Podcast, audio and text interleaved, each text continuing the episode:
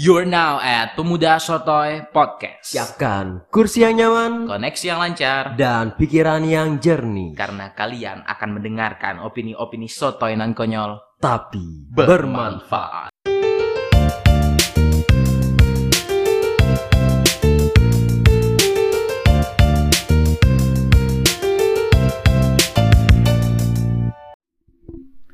Yo kawan-kawan semua balik lagi ke podcastnya Pemuda Sotoy. Hmm, setelah hampir dua minggu kayaknya, gua tidak ngupload podcast di Pemuda Sotoy karena ada beberapa hal lah. Eh, gua seperti kayak mendapatkan banyak banget lauk di piring gua yang harus gua habiskan. Jadi gua belum sempat terus untuk ngepodcast. Anyways, apabila gua yang bisa yang yang apa namanya yang berkapasitas untuk pergi ke studio setiap hari aja nggak bisa nggak sempet. Apalagi rekan kita Kapis yang sampai saat ini masih di Bogor. Jadi sampai saat ini belum bisa untuk ngepodcast bareng gua lagi. Eh, kita udah beberapa kali mau ngatur jadwal untuk bisa meeting online bareng. Cuman ya jadwalnya beda gitu loh. Ketika gua kosong kapis nggak bisa. Ketika kapis kosong gua yang nggak bisa. Jadi agak susah lah kami berdua untuk ngatur uh, jadwal biar bisa meeting online bareng. Karena kan nge-podcast juga bisa ya sekarang lewat uh, platform meeting online. Gitu. Ini untuk pembukaan awal sih. Gua udah lama banget gak ngebacot. Rindu juga sih ngebacot di studio sendirian dengan mic. Hmm. Anyways, setelah dua minggu gak ngepodcast, banyak banget hal-hal baru terjadi ya di Indonesia. Ada aksi teror yang tujuannya untuk menakuti orang Indonesia, tapi sepertinya orang Indonesia nggak takut.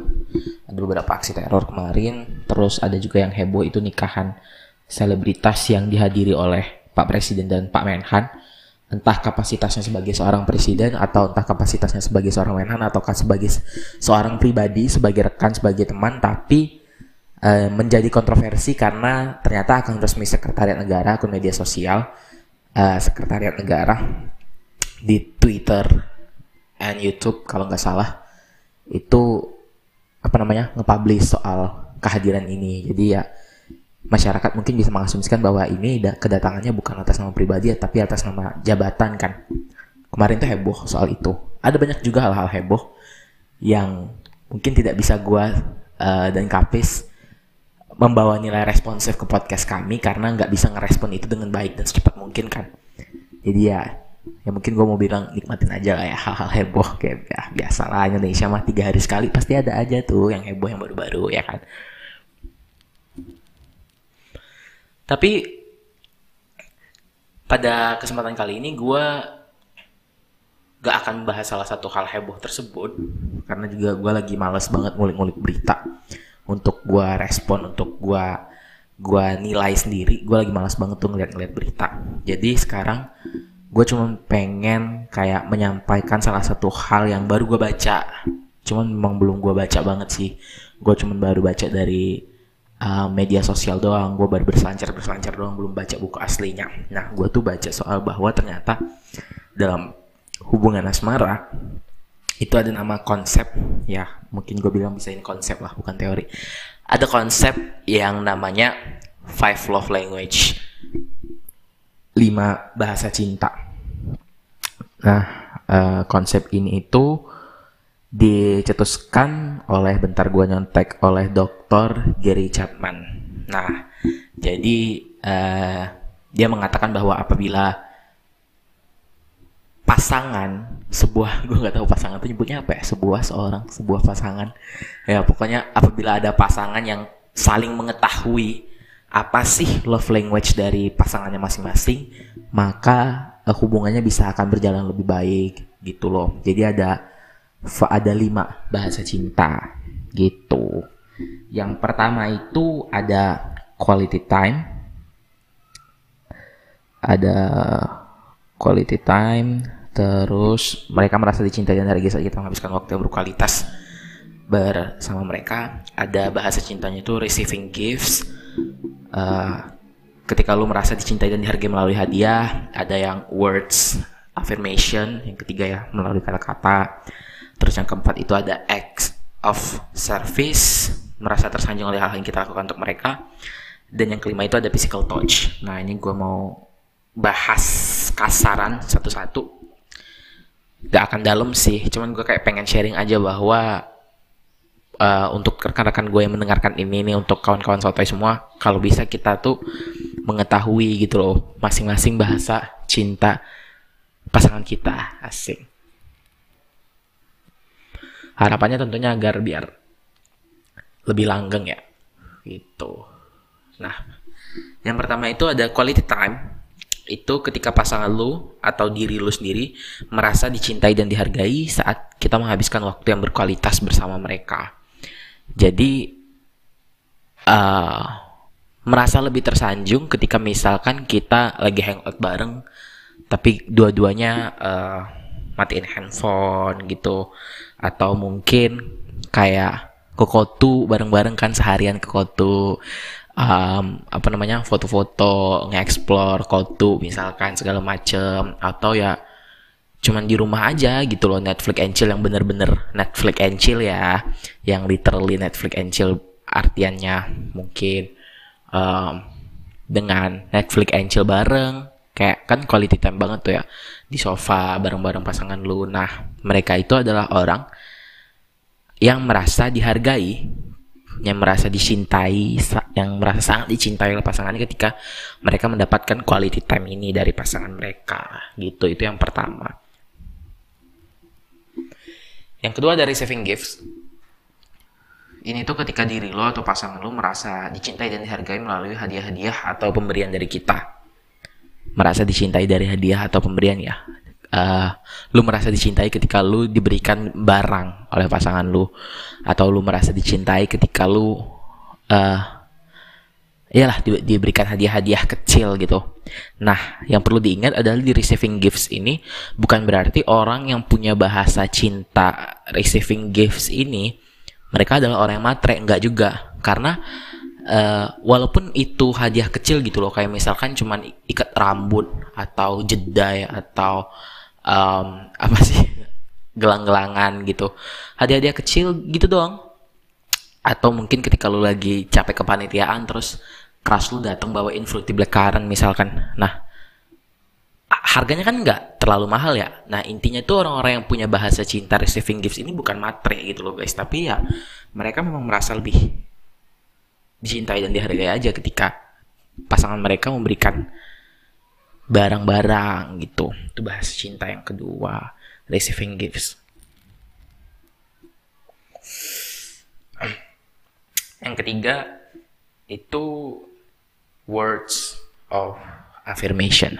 Jadi ketika lu atau pasangan lu merasa sangat dicintai sangat diapresiasi sangat dihargai ketika uh, lu mendapatkan kata-kata bahwa dari pasangan lu bahwa lu sayang, cinta, lu kayak muji dia. Nah, contoh dari words of orang yang bahasa cintanya words affirmation ini, uh, lu sangat merasa dihargai ketika misalkan lu mau pergi hangout nih, mau pergi kencan, mau pergi ngedate segala macem. Terus pasangan lu muji lu di mobil kan, atau sebelum naik motor, atau pas baru buka pagar tuh, ih kamu cantik banget, atau astaga kamu keren banget malam ini, cool banget gayanya, ganteng banget segala macam. Nah, orang-orang yang love language-nya itu words affirmation, mereka akan merasa sangat dicintai oleh pasangannya ketika pasangannya mengatakan pujian-pujian atau I love you, aku sayang kamu, bla segala macam. Nah, itu words affirmation. Ini yang ketiga agak agak unik ya. Sekarang soalnya fenomenanya sekarang tuh bahasa cinta yang words affirmation ini banyak diremehin gitu loh kayak ala bullshit lah ala buaya lah segala macam. Gue sayang juga sih karena memang ada beberapa orang yang sebenarnya butuh words affirmation. Cuman karena lingkungan sosial kita tuh mengatakan bahwa eh lu nggak usah ngelihat perkataan dia lah lihat segala macam. Jadinya dia merasa ah salah nih bahasa cinta gue nih atau ah salah nih gue words affirmation nih atau ah salah nih gue mengharapkan kata-kata atau pujian. Padahal memang sejatinya words affirmation itu yang bahasa cintanya dia gitu kan. Ini sih yang gue sangat sayangin sih nomor tiga ini. Di masyarakat kita ada stigma itu gitu. Gue gak akan panjang-panjang sih di podcast kali ini. Nextnya mungkin gue akan langsung ke empat itu ada acts of service. Act- acts of service. Itu ketika lo atau pasangan lo merasa sangat tersanjung merasa sangat dicintai diapresiasi dan dihargai eh, oleh hal-hal yang lo lakukan ke mereka atau yang mereka lakukan ke lo. Misalkan ketika lo dijemput pulang sekolah atau misalkan ketika kehujanan nih lo, lo berdua ngedate malam-malamnya naik motor kehujanan terus tiba-tiba cowok lu misalkan refleks untuk membuka jaketnya dipasangin ke lu dan lu merasa sangat tersanjung. Itu berarti bahasa cinta lu adalah acts of service gitu loh Eh, aksi-aksi gitu loh lu, lu suka melihat pasangan lu memberikan aksi nyata cinta mereka gitu loh nah ini yang keempat. Dan yang terakhir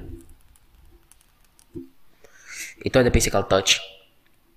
Ini adalah ketika orang-orang merasa dicintai ketika mereka diberikan sentuhan fisik. Contohnya misalkan pipinya dielus-elus rambutnya kayak dielus-elus gitu segala macam atau tangannya dipegangin pas lagi jalan jalan ngedate segala macam nah yang gue sayangkan juga orang-orang yang punya bahasa cintanya physical touch sering dianggap sangean kan kasihan kan. Maksudnya ya eh, padahal padahal bukan physical touch yang semacam ke arah 18 plus gitu loh. Tapi literally physical touch yang ya mungkin dielus-elus doang atau dipeluk di depan keramaian atau apa segala macem.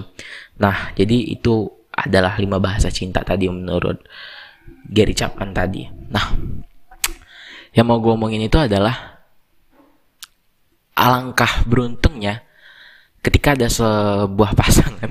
Ya gue pakai termnya sebuah aja lah. Alangkah beruntungnya ketika sebuah pasangan itu eh, mengkomunikasikan bahasa saling mengomunikasikan bahasa cinta mereka gitu loh. Kalau misalkan setiap eh, remaja-remaja lah mungkin atau misalkan orang-orang dewasa di Indonesia ini yang yang yang menjalin hubungan yang berkomitmen dalam berpacaran punya kekasih segala macam alangkah baiknya kalau mereka tereducated soal love language ini. Karena gini banyak banget kasus mungkin yang merasa ah gue nggak cocok nih dengan dia ah gue nggak cocok nih dengan dia bla bla segala macam. Padahal kesalahannya itu adalah di mereka nggak bisa ngidentifikasiin love language pasangan mereka itu apa gitu loh. Kayak misalkan contoh gue dengan mantan gue mungkin kurang bisa mengidentifikasikan apa love language dia. Gue selalu receiving gifts receiving gifts waktu itu. Tapi mungkin love language dia bukan receiving gifts. Itu mungkin kesalahan gue ya dan yang gue sadarin setelah gue uh, putus karena gue baru tahu soal konsep love language ini setelah gue putuskan nggak sesal juga sih karena ada hikmahnya juga kan.